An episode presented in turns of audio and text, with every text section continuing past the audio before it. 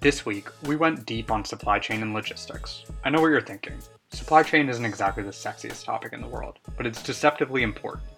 Every commerce transaction in the world requires interdependent supply chains. There are very few businesses where it feels like the proxy for the market size is some variant of GDP. Now, Amazon is a really obvious example of a business that would fit that description. And this week's guest, Shipwell, is another. I was really excited to speak with Jason Traff, founder and president of Shipwell, this week. Shipwell's raised over $50 million to develop a supply chain operating system for the enterprise, transforming supply chains by replacing manual process with a fully connected logistics ecosystem. Jason and I talked about a lot in this conversation, but there were really three big topics to take away from.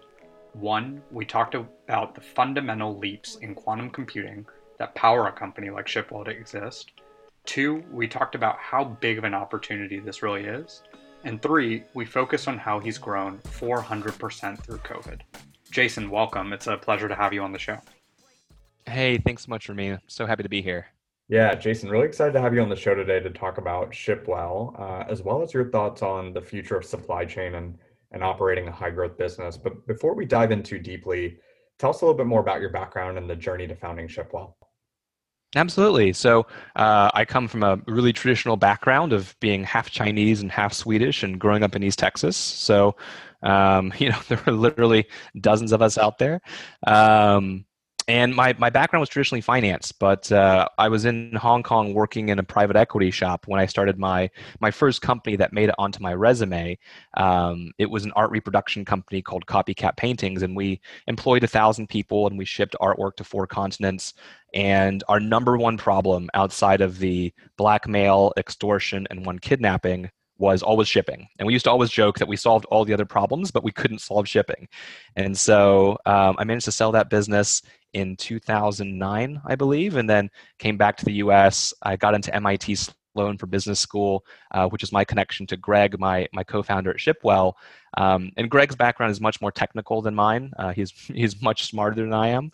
Um, but the part we bonded over was Greg had spent some time at McKinsey as a Fortune 100 supply chain uh, consultant and he was telling me stories about uh, how some of the biggest companies in the world literally weren't sure if they had spent two or three billion dollars on shipping the year before uh, and much less you know couldn't tell you where an o-ring was and all the myriad of problems that comes with that. And so as greg was telling me this i was thinking you know these are all the same problems i had with my uh, my painting business but i i was not a fortune 100 um, and i never really thought we would be good at you know shipping. And so in this world where um, Amazon can put something in the back of your car and you can get full transparency and receive items in the mail in a day or two. How is it there's such a big divide between business shipping and consumer shipping? And that was really the, the core problem that Shipwell set out to try and solve.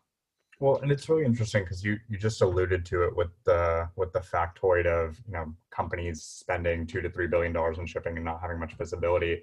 I, I want you, Jason, to talk a little bit more about just the sheer size of this opportunity and, and some of the dynamics of the global market when you think about it. You know, when I think about it outside in, there's two elements I see to it. You know, one is there's there's very few businesses where it feels like a proxy for the size of the market is some variant of GDP. Um, and I, I think Shipwell falls squarely into that group. And then I think the other element is, you know, the dynamics in the global market and the complexity, just the sheer complexity when you think of supply chain in, in the US and, and outside the US is is material. So talk talk a little bit more about you know just the size of the opportunity and the dynamics of what's going on in business shipping today. Absolutely, I think that's a good commentary. Um, the only warning I'm going to give is the numbers are really, really big. so um, globally, you know, we would look at the world as let's call it an 88 trillion dollar entity, of which about 15 trillion dollars is supply chain focused. Um, that is basically insane. And of that $15 trillion, about a trillion of it is domestic here in the US. And so um, some of the takeaways are those are just really, really large numbers. Um, the second one is to your point, uh, this is an industry that's really interesting because innovation acts as almost an economic multiplier you know so much of the value that companies like shipwell create it's created by solving previous inefficiencies. So it's not even like a redistribution of wealth it's just things are being done better. And i think especially now that shipping has really come toward the forefront of a lot of people's minds um, with work from home and and and that sort of thing that um, we're actually seeing supply chains speed up and so so much of this is how how does shipping keep pace with people's lives today and in the future um, and how does it act as a way to to basically really unlock the potential um, that exists out in the world and so, what drives the complexity in supply chain, right? Uh, we'll, we'll talk a bunch more about, you know, we'll get into Shipwell specifically um, and, and how the business is addressing it. But just talk about, you know, what are they, what are some of these underlying characteristics that drive complexity in supply chain, right? Is it things like disparate data sets, you know, constraints like time? How, how do you guys think about that, um, that problem? Yeah, so um, let's let's take one step back and I'll I'll set the stage. Um, so most uh, supply chain, logistics, transportation departments, um, you might be surprised, but they've never typically been the most well-funded department in any organization, right? Um, they've never been given extra budget to do innovative projects, for example. They're instead very focused on cost controls and um, mainly the CEO going to them and saying, "Hey, I, I want to reduce spend by five percent this year as opposed to last year." Um, so so much of the complexity and the problems that come with it are are more types of uh, catch-up problems. So, um, if you were to look at a company today, uh, let's say Peloton, for example, the problem that Peloton's going to face is, you know, they manufacture units overseas. They then have to put those on a boat, get them into the U.S., distribute them around the U.S., so that when someone goes online and orders, you know, a five thousand dollar treadmill, that they can receive it in a matter of days and have a great delivery experience that you would expect when you order sort of a premium product like that. And so uh, they will face all the traditional problems. Uh, they're probably doing a bit better and a bit more forward thinking than most, but um, they'll face all the traditional problems around talent and resourcing and supply chains. They'll also face all the problems uh, that you mentioned, which are um, data is held in disparate uh, verticals. Um, most supply chains have never been connected. Uh, Apple recently made news because they said they were going to recent, uh, be able to start shipping out of their retail locations. Uh, that's something that most companies can't even fathom doing because they all operate on different systems. You know, warehousing doesn't necessarily talk to your e-commerce system, for example. So um, the data is a big problem. You also have all of the constraints. So you have all the regular business constraints of the bottom line and how do you balance the performance of a supply chain versus the cost, which, you know, it can be a, top five line item. So it's really not atypical for a business that, does lots of shipping to spend, you know, 10% of all revenue on shipping. So it's a material cost. Um, and then you have sort of all the extraneous problems, right? So demand sensing, weather, traffic, and all these other things that add uh, just a lot of complexity to supply chains. And so, talk about you know with that with that stage set, Jason. Talk about um, let's let's dive into what Shipwell is, right? Explain the company and and the state of the business today. Yeah, absolutely. So um, we would describe Shipwell as a connected shipping ecosystem. Uh, and specifically, what we've built is what we would refer to as a modern TMS. That stands for Transportation Management System, um, would be the industry term. Uh, the difference with ours is we've integrated visibility directly into the product as well as an integrated partner network. So um, when we look at how a lot of information can be siloed, this is our way of tackling it and saying uh, visibility should be a foundational element because it allows you to build workflow automation and provide a better experience both for your employees but also your customers.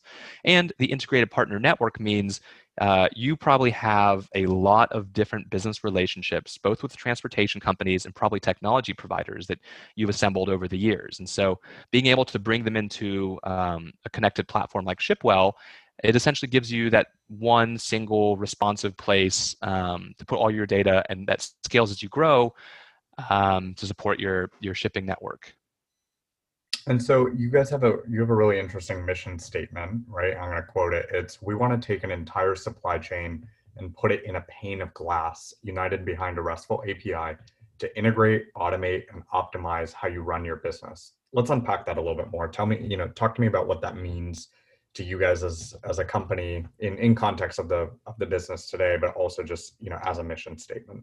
Sure. So um, Shipwell has been extremely fortunate. You know, we we're in a place now where we've grown something like 300x over the last two and a half years. Um, our marketplace now ranks as one of the top 100 uh, third party logistics firms in the US, and our platform takes in 100 million rows of data a day. And the part where that becomes really interesting is, you know, we see where the benefit of giving someone complete supply chain visibility and a service element um, practically impacts their lives. And so, you know, we're coming off of uh, probably the predictably bad part of the current pandemic, um, which during the peak, you know, we we shipped over 10,000 pounds of medicine and over 50 million pounds of food to critical areas. And when we start looking at the power of taking an entire supply chain and putting it in one place, um, we see where we're able to continue doing that at scale. And really, what Shipwell then becomes is it becomes more of a supply chain operating system. Something that's open and flexible and extensible that plugs in and acts really as a middle normalization layer that can help with execution and analytics um, to give businesses the insight they need and, and sort of those those different levers to pull to make sure that they're able to continue meeting um, their customers demands in the best way possible. And that's that's really the the mission of shipwell I like the framing of supply chain operating system. You know, one of the things, Jason, I always enjoyed chatting with founders about on on the podcast is, you know, beyond the canonical team, product, and market is it's kind of this underlying question of why now, right? You've um, you alluded to it a, a little bit before, and and you've previously outside of this conversation talked about it, but there's this fundamental underlying idea of what's going on in quantum computing and and how that you know the application of of that leap in quantum computing is really powering you know a new um, di- um, a new uh, world in supply chain right? A new dichotomy. Let's let's i want to unpack that a little bit more and why the application of quantum computing is having that impact on supply chain. But you know for a lot of our listeners let's just start with the basic concept of unpacking you know what quantum computing is um, and and the role you know that that plays in, in building a, a data driven business Sure. So um, there's a lot there, um, a lot of fun things to dive into. So mm-hmm. I will try and give a description of quantum computing, which my data science team will be very disappointed by. Um, but I'm I'm happy as a layperson to um, try try to relay it. So. Um, as I understand it, most computers function on a binary system uh, of ones and zeros, kind of like a light switch. Something is either on or off.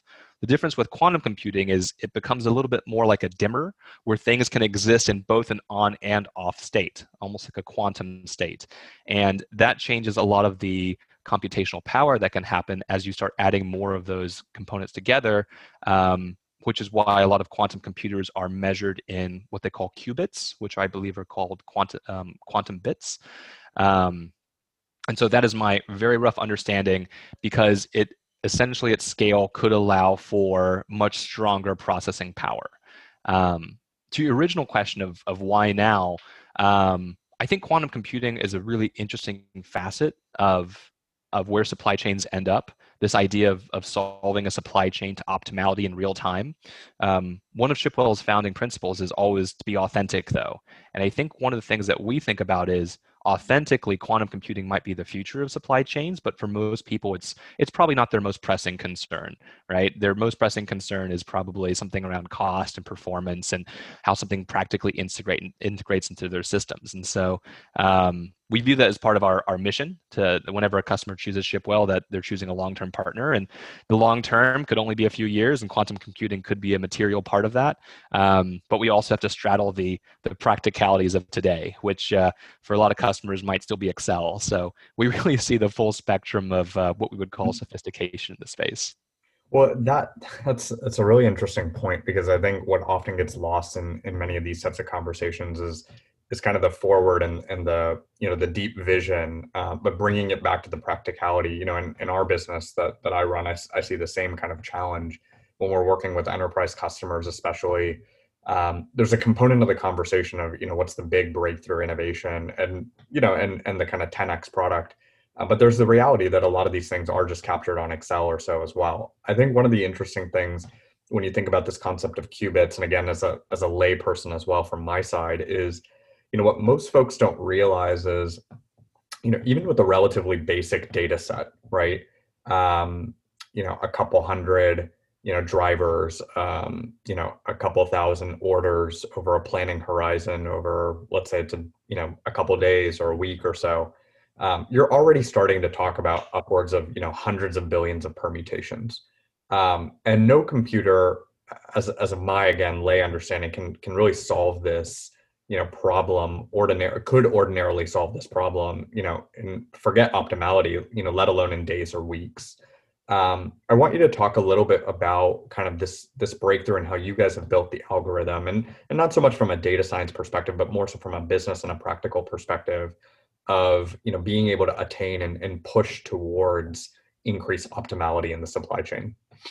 Yeah, I, I think that's a really interesting way of framing it. So, um, like if I think about uh, my previous Peloton example, right? It's everything from manufacturing to transportation to fulfillment to the customer's delivery experience. And knowing how many different parties and how many different assets and how many locations and orders, trying to solve that to optimality, you know, even as a snapshot, not even trying to do it continuously in real time, you know, you would end up with something like you were talking about, 10 to the 30th power of, of options, uh, which is, I think, more than stars in the known universe. And so um, it is already uh, nearly impossible to do. And so um, I think we actually we did a public demo on this. Um, we rented time on a quantum computer. It was a I don't know, maybe like a 14 qubit IBM computer, and we took a really simple data set. It was um, based off one of our customers' anonymized data. They operate a small trucking fleet of I think you know 75 trucks or so, and we matched it against orders in just three cities in Texas. So just three cities, 75 trucks, and we basically found that um, it is already computationally really difficult to do that in real time. Mm. The algorithm that the team worked really hard on, which they definitely don't want me to oversell because they view this as a, a journey that really the industry and especially ourselves are still at the forefront of, is um, it is it is possible to solve that with quantum computing. It is probably not really very practical with today's quantum computers. You know, this sort of 30 qubit um, sort of maximum, but uh, we also know that's not the end state. You know, the entire industry of quantum computing is really a, a very nascent, and so um, this is the part where uh, I think IBM has promised a, a, thousand qubit quantum computer by 2023, and so um, right now it's probably not the most practical, but as we see more connections coming online and customers are, are asking for more and more real-time uh, optimization, um, it does seem prudent to, to at least start thinking about how we deliver that experience. You know, not only today in terms of where people are, but um, a few years from now when it might become incredibly important. And how do you guys think about this when you're building, you know, when you're building the product or you're, you know, you're leveraging the data science or so from a from a foundational infrastructure perspective? I, I think, you know, the analogy, Jason, in my mind is you know whenever you're running a company right as an operator and it's ostensibly high growth um, the systems that you have in play for you know a five person team break when you need to be 20 people right? And again break at 100 people and 500 and on and on. Um, is that the right way or the right parallel in which to think of kind of the way you guys have to think of infrastructure um, infrastructural integrity or more technical integrity? Or how do you think of you know how your algorithms and how the product scales from a data perspective as you bring on board you know both more data sets as well as you know some of this computing power gets um, you know gets more impressive or can handle more load. Yeah i uh, i like the way you phrase that um, because uh, it, it feels uh, like i can commiserate with you on um, someone once told me like if you're doing everything right it'll feel like everything's on fire all the time exactly. Um, and for shipwell specifically because we operate such mission critical software we've never had the luxury of just moving fast and breaking things because when things break it really impacts our customers and so um, the scaling challenges we've faced um, going through this sort of period of hyper growth for the last few years um, it's present in all parts of our business, right? It's present in engineering, customer service, data pipelines. I think almost everything that we've done uh, with meticulous planning and great care and effort from a really talented team uh, generally has broken on average every six months. And so I forget what iteration we're currently on in terms of like our data architecture and um, the integrations team, but we sort of always live in that state. Um, and I, I, think we're getting better about it, or at least the numbers are getting larger. But I think we've learned to embrace it as just sort of inevitable at this point because even when we feel like we're getting a handle on it, um, you know, this past year has been incredibly unpredictable for lots of our customers. But um, they have put a renewed focus on supply chain software, which has been at least very helpful for our business. Um, but it has meant that there's more data, more connections, more expectations than ever. And so I think we've seen uh, three or four x growth just in 2020. And in terms of the um, the data that flows through the platform every day, I think it's grown something like 8x over that same time period. And so as we look at how we integrate deeper into customer supply chains and the insights we look to provide, um, doing these things further and further at scale is sort of um, predictably um, predictably difficult. Uh, and I don't know. Uh, I, I, would like to think that at some point we get a, a hold on it and it becomes more more routine. You know, it's it's so funny. I think I think the the moments of hypergrowth are certainly those, you know, especially with an onset of an unpredictable event, right? Our uh, hypergrowth in and of itself is challenging. It's a great, I mean, it's obviously a great problem to have. Um, but when there's an accelerator type event like something like this, especially for digital transformation, it's it's all the more challenging. I'm curious how you guys think about. I want to go back to kind of this optimality concept and the business case. Um, or, or, or the I should frame it differently, more so the ROI that's generated. How do you guys think about um, communicating that business case and, and the value of the business case or the measurable value of the business case?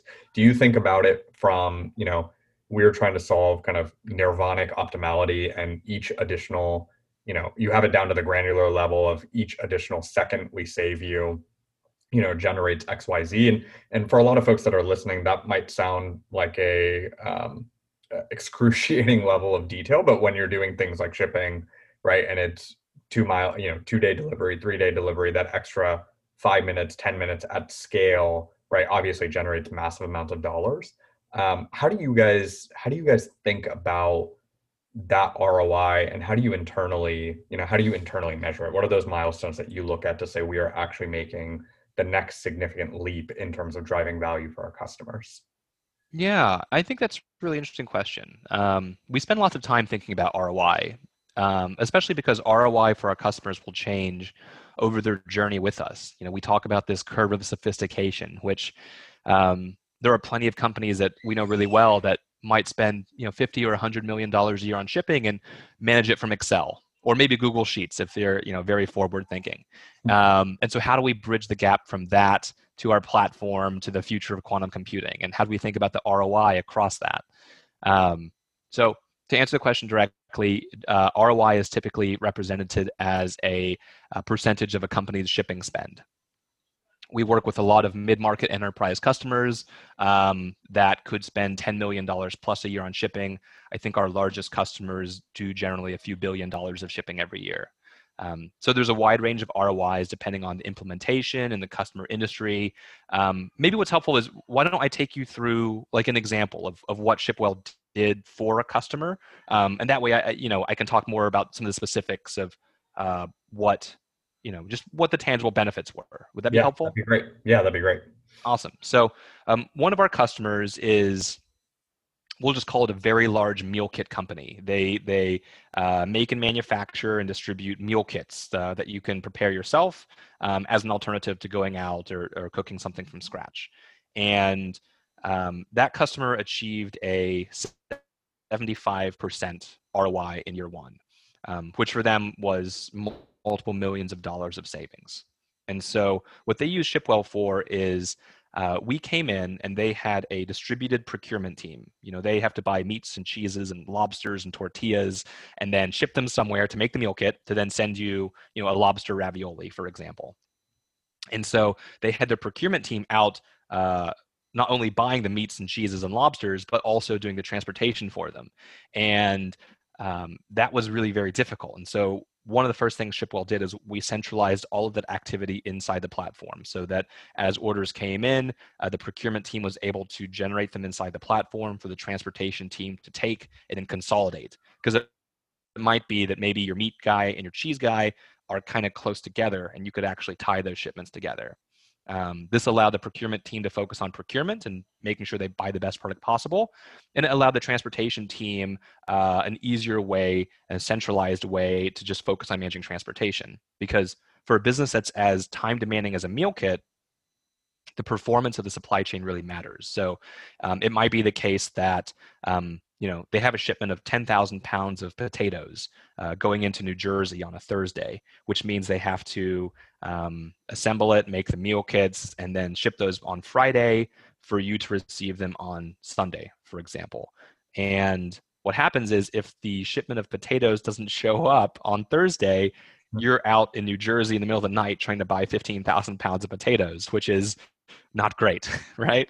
Um, and obviously carries lots of costs with it. And so one of the other things that Shipwell did is because we have our own integrated visibility, we track shipments um, over a half dozen different ways, uh, depending on different modes of shipping. And so we were able to give much better visibility into where all their shipments were in real time. And so this in turn helps them to know, you know, maybe a shipment will be late, but at least they can plan around it better.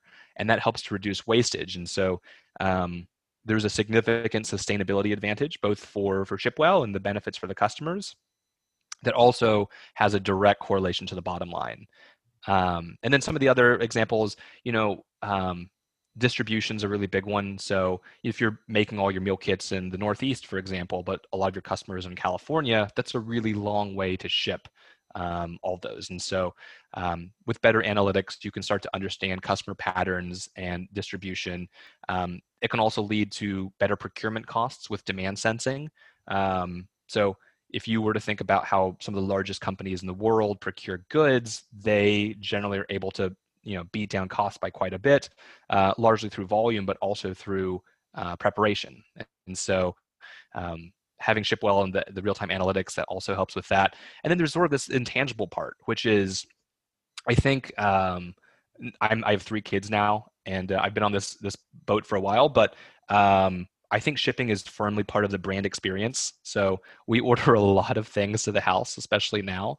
Um, and for me, you know, I think as soon as I make the choice between ordering something Amazon Prime versus just regular shipping, um, that's really where shipping has become part of the brand value. And so um, there's this intangible part of how how can you increase sales through increased customer satisfaction. And I think um, sort of a a very transparent, smooth, well communicated uh, shipping experience is a really great way to do that. That also leads to you know increasing top line revenue as well. So um, that's that's a that's a high level overview of of some of the work we do for our customers. Yeah, it's interesting. I like the way you framed, especially that last part, Jason, because I had um I had Laura Behrens-Wu of Shippo on on the podcast a while back, and she had a framing which I really liked, which was kind of this flipping of the funnel and saying, you know, most folks, especially with you know traditional enterprise backgrounds, think of shipping as a cost center. Um, but you know, we think of shipping actually as a revenue opportunity, right? And and the underlying logic was exactly what you were framing up, which is you know, this idea of you know when a brand is um, you know shipping a product to a consumer, the entire part of you know from clicking order to receiving the box, opening the box, right? The feeling that comes with it, et cetera is is really the first full interaction that someone has with that product and with that company right? And so when when i hear kind of the way you when i hear the way you frame out shipping and, and the way you guys think about it also one of the things my mind goes to is in this conversation we spent quite a bit of time on you know the the leaps and bounds and what happens on the data side and how that drives value. When you think of you know more so from a product perspective and actually translating the data into you know insights or actually core you know functionality or features um, and unlocking value right as you described to fully unlock value from the platform. What are the what are the next areas of focus you know for the company? How do you think about it more from a product perspective versus you know just the data the reporting the analytics et cetera? Yeah. So um, i know we talked about quantum computing for a bit and i, I think that absolutely has a role in the company's future. Um, in the nearer term one of the things that we actually see is uh, our data science team spends a lot of time specifically around machine learning. And the way that we look at it is the power of machine learning, especially in supply chain, you really see it when it comes down to maybe suggestions or recommendations. Um, you know, I don't think a lot of people would probably think about if they think about Gmail. They wouldn't think Gmail is the machine learning email service. Um, they would just think it's really easy to use and occasionally gives really smart suggestions, like you you wrote the word attachment, but there's nothing attached. Um, did you mean to attach something? And so when we look at supply chain, um, I think there's that room to provide a delightful experience. It's this idea that um, you know business to business enterprise software uh, very rarely do people think about being delightful but um, just because so many of our customers work at such high volumes and they focus so much on problems any room that we can provide where automation can provide sort of um, an additional helping hand becomes really interesting especially because as you were talking um, these little differences they can make such a big difference at scale these tiny optimizations these tiny you know fixing these tiny efficiencies um, and so for so many of our customers that really becomes the driving factor of how we think about the product is how do we help them do two to ten times more than they're currently doing? Um, and that becomes extremely important because what we're actually seeing is as the world has shifted more heavily towards e-commerce um, these departments that have largely been viewed as cost centers lots of them are having to do two to ten times more activity than they've been doing maybe even just last year. And so uh, so much of it is uh, product led growth in terms of what do our customers really want and what's a great experience for them and the other part of it is we know how tough the job that they're doing is and so what are the tools that they would need and find really valuable in terms of just even keeping pace with um, customer expectations today I like I like that you brought up Gmail. I, I always think that the best businesses are those and, and the best products, right, are those that um, in which you get the idea kind of instantaneously, right? Like Uber also comes to mind, but on the back end are just incredibly complex to execute. And I think the I think the often underappreciated element of um, you know intelligent email or you know click a button and you know a, a taxi pops up, et cetera, is actually just the sheer operational complexity. Uh, you know, in normal times, this is not an easy business. It, it's a business not just of bits, but it's a business of of, of atoms as well. Um, you alluded a little bit earlier in the conversation, Jason, that the growth for the business has been, you know, phenomenal through COVID. Um, I want to I want to transition a little bit more towards you know talking about actually operating the business. Let's let's kick off with you know how has COVID shaped the operational challenge um, in light of the opportunity that it's also presented for Shipwell. Yeah, it's um, uh, interesting and unprecedented, I, su- I suppose. Um, so, I mean, for, for all the pain that COVID has caused in the world, um, you know, Shipwell as a business has, has done really well and, and held up um, extraordinarily well. Um, as an industry, the way I would characterize it is um, my co-founder Greg and I, you know, we started Shipwell, you know, nearly four years ago, and um, we used to pitch people on why this was important. And they'd always say, you know, why the two guys from MIT, like you spend all day talking to truckers, like why would you do that? And our two bold proclamations were supply chains were going to speed up, largely on the back of e-commerce, and that shipping was going to become part of the brand experience. And I think uh, as we've been talking, um, both of those have become abundantly clear in these last six months. And so for us, we felt the core part of, of Shipwell's uh, vision um, take center stage and that's been very gratifying for us. On the customer side, you know, I think uh, Geoffrey Moore wrote this book, Crossing the Chasm, and the chasm specifically refers to the gap um, of customer adoption between technology, you know, early technology adopters and the early mainstream. And what we've seen as we've been um, growing through COVID is that chasm has disappeared in large part. Um, it used to be that, you know, of all of our different customer personas, a lot of them were very reticent to change. And no one we talk to in the industry now still feels like supply chains will look the same five years from now as they did five years ago. And so we feel this this massive tailwind that's pushing us as a business. Um, just just by taking this collective consciousness that is as people are shifting more towards e-commerce and um, home delivery that that has ripple effects further and further as you get back towards middle mile and even first miles of supply chains uh, to provide better visibility and better communication and better analytics just to be able to keep pace with that. How has it helped or hurt and i and i asked this question kind of with with great intent how has it helped or hurt being repeat founders during this time frame you know you're yourself you're a repeat founder. Greg i believe has you know founded a couple businesses before. Talk a little bit more just about the experience of being repeat founders, you know, through um, through an unprecedented experience. You know, um, every company has its own set of challenges. Um, I remember when I went through Y Combinator, um, it was back when Paul Graham was still actively uh, involved, and he was talking about how startups are like an onion of problems. You just keep peeling layers, and there are always more problems, but hopefully they're smaller or more manageable. Um, and I, I don't know if anything I've done in the past has actually prepared me for COVID um, or managing a company and growing through COVID. Um, I think that you know we shifted towards a fully remote workforce um, in in one day. You know we have over 100 employees, and we had planned uh, a day as like a fire drill to, to, have everyone work from home just to see what, what would break. Uh, and it was right when Austin, which was our, our headquarters, was having its first outbreak. And that one day has turned into six months plus, um, where, you know, we are now a fully remote business. Our, we have offices in Chicago and Austin, but we have employees in nearly 20 states now. And, um, you know, for them working from home, dealing with the anxieties of the job and the world around them, we actually had a, an employee pass away from COVID, very unfortunately. Um, and you know, dealing with that broader sense, I I very much feel for how difficult it is um, for companies to grow and scale and manage company culture through all of that. Um, I'm just very thankful that I think we have an amazing team. Um, you know, in terms of executives as as well as individual contributors that have really uh, embodied Shipwell's core values and and work so diligently through this. Um, I, I think that every problem has been uh, different um, than we thought it would be. You know, I, I think that at least being repeat founders, um, you're able to pattern match some of these things. Um, but uh, I, I think uh, I don't know if, if if I would have known a year ago what I knew today. I don't know how I could have been more prepared for this. Yeah.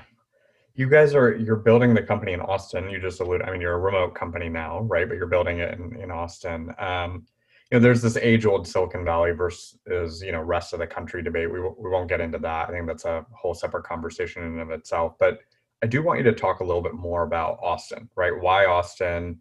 How do you guys think about you know geographic expansion in the U.S. Uh, as as you continue continue to build the business? But I imagine there's an intentionality behind picking Austin that sometimes you know that serendipity doesn't exist in a in a classical you know Silicon Valley, New York, et cetera.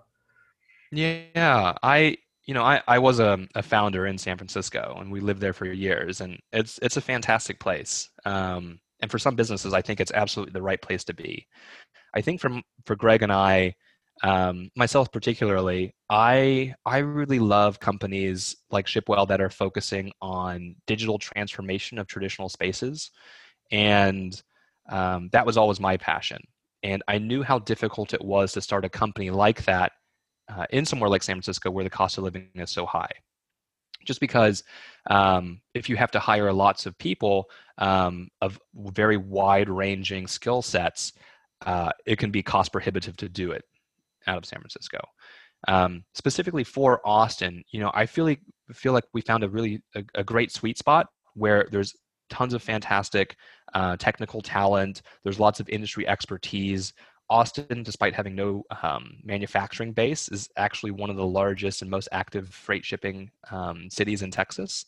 And um, it's also in the central time zone, which I think I probably always discounted before. Um, just largely, you know, um, being a child that was fascinated with computers, I, am relatively untethered from the world of time zones. But um, there were times when you know as a venture back company i'd fly to san francisco for meetings and my first meetings would be at nine o'clock in the morning and i'd you know be driving into the city and i'd see all these people walking to work.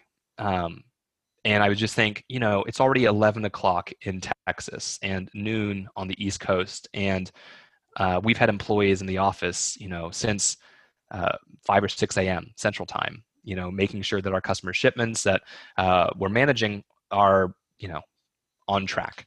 And I think that um, at least being central to the com- to the country, that central time zone, and having that access to sort of um, probably a broader spectrum of of uh, of attitudes and sort of uh, a very traditional industry has been fantastic for us. And so, uh, our second office we opened in Chicago, um, largely just because of the deep shipping routes that sh- Chicago has. But um, you know, as a remote forward business, our offices are totally closed right now. But even once we do make the decision to reopen them, we're going to remain a remote forward business. And so, you know, in the past few weeks, we've found uh, amazing talent just all over the country. And so, um, I think that's a trend that we'll we'll keep with. But um, Austin specifically has been fantastic for the company in shaping our culture. You know, Jason, as we round out the conversation, um, this is, and this is a new question I'm asking to you know each of the founders on the show, um, and I want to get your perspective. If you were to give the one underlying insight about supply chain, you know, that unlocks this massive opportunity uh, for Shipwell to exist, you know, what would that be? Ooh, that's an interesting one. Um, you know, I think I used to have to answer all of these why now questions. Um, and, you know, I would have this answer of this is a space that's going to totally change because of digitization and mobile devices and IoT. And, you know, uh, largely, I, I, still think that's true. I think that the current pandemic has placed an, um, a renewed focus on supply chains as a source of innovation. And when we think about the sheer scope and scale of supply chains and how they touch really almost every facet of people's lives all across the world, the the most am- amazing thing to me is that none of it's really connected.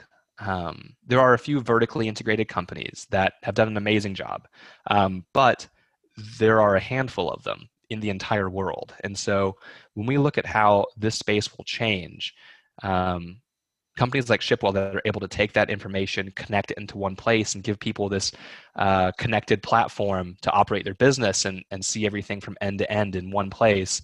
Um, I'm really excited to see what the next few years hold because um, I, I, think, like all of our customers, I firmly believe that this is no longer a five or 10 year industry transformation. I, I think it happens in the matter of months, if not a few years. And so, um, once we're in this place where more and more companies can be vertically integrated from end to end and compete on this global scale. I'm really excited for what that means, uh, not only for Shipwell and the industry, but also for for consumers and how many more options and choices they'll have. And I think for me, that's uh, the most exciting part of this opportunity. Jason, this was a this was a ton of fun to have you on the show today uh, and dive you know really deeply into what you guys are building. Um, very interesting time in the market, certainly, and and you guys have a very unique uh, and nuanced approach to it. So excited to continue to watch the journey from afar as as you guys scale the business and, and really take over shipping. Thank you so much.